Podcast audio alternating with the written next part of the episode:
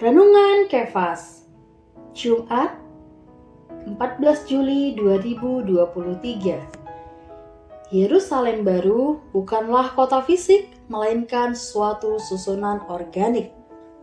Wahyu pasal 21 ayat 2 berkata, "Aku juga melihat kota yang kudus, Yerusalem yang baru, turun dari surga, dari Allah, yang berhias bagaikan pengantin perempuan yang berdandan untuk suaminya." Kita telah melihat Kitab Wahyu ditulis dengan tanda-tanda. Jika Anda mengatakan tanda terakhir Yerusalem baru ialah kota fisik, kota yang sesungguhnya, kemudian, bagaimana dengan kaki pelita yang sebagai tanda pertama dalam kitab ini? Apakah 7 bintang dalam pasal 1 benar-benar bintang? Dan bagaimanakah dengan anak domba? Apakah Anda percaya Kristus sebagai anak domba Allah adalah anak domba yang sesungguhnya dengan 4 kaki dan 1 ekor? Apakah singa dari suku Yehuda adalah singa sesungguhnya seperti yang berada di kebun binatang? Tidaklah logis yang mengartikan tanda-tanda dalam kitab Wahyu secara demikian. Yerusalem baru ialah satu tanda. Ia bukanlah kota fisik, kota yang sesungguhnya dan nyata. Babel besar juga suatu tanda dari gereja palsu. Babel besar dan Yerusalem baru adalah dua tanda di akhir kitab Wahyu. Salah satu kota adalah tanda gereja palsu, dan kota yang lain, kota kudus, melambangkan perampungan ultima dari gereja yang murni. Babel besar disebut pelacur besar. Yerusalem baru disebut istri anak domba. Karena kitab Wahyu adalah kitab yang ditulis dengan tanda-tanda, Yerusalem baru juga tidak terkecuali. Ia pastilah suatu tanda. Sobat Kefas, Yerusalem baru adalah satu kota.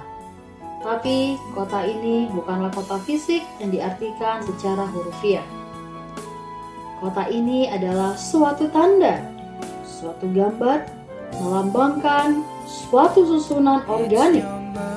Kota ini bukanlah suatu yang diorganisir, tapi sesuatu yang tersusun secara organik. Kota kudus ini adalah susunan dalam hayat dari Allah Tritunggal yang telah melalui proses berbaur dengan umat pilihan tripartitnya yang telah dilahirkan kembali, diubah dan dimuliakan. Kota ini adalah susunan organik dari dua pihak, Allah dan manusia. Yerusalem baru sebagai suatu susunan dari semua kaum saleh zaman perjanjian lama dan kaum saleh yang dilahirkan kembali dalam zaman perjanjian baru. Mereka berdasarkan Allah dibangun bersama menjadi bangunan kekal Allah, juga menjadi perbauran Allah Tritunggal yang telah melalui proses dan rampung sempurna dengan manusia tripartit yang ditebus, dilahirkan kembali, diubah dan dimuliakan. Kita tidak dapat mengatakan Yerusalem baru adalah kota fisik untuk tempat tinggal umat tebusan Allah, karena pengertian ini sangat tidak logis. Yerusalem baru, kota kudus, ialah gunung emas. Gunung ini panjang, lebar, dan tingginya 12.000 stadia. 12.000 stadia kira-kira 1.350 mil. Kira-kira sejauh jarak dari New York ke Dallas. Gunung yang sedemikian tinggi hanya memiliki satu jalan yang turun secara spiral dari puncak gunung mencapai 12 pintu gerbang pada keempat sisi kota. Jika ia adalah kota yang sesungguhnya untuk tempat tinggal, kita harus bertanya, bagaimana semua umat tebusan Allah di sepanjang abad akan mampu diam di sana? Bagaimana bisa begitu banyak orang tinggal dalam satu kota dengan hanya satu jalan spiral? Sekian banyak orang, bagaimana beraktivitas dalam satu kota yang hanya memiliki satu jalan raya? Kristus sebagai anak domba. Poin hari ini adalah anak domba yang sesungguhnya. Yang pertama, Yerusalem baru bukanlah kota fisik, namun suatu susunan organik. Yang kedua, Yerusalem baru ialah kemah juga bait, tempat tinggal saling huni Allah yang menebus dengan orang yang Dia tebus. Ia bukanlah kota fisik. Mari kita berdoa. Tuhan, terima kasih.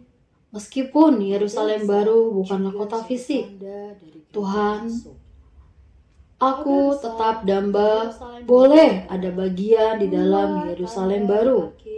Oh Tuhan Yesus, latilah aku hari ini belajar terbangun satu dengan yang lain.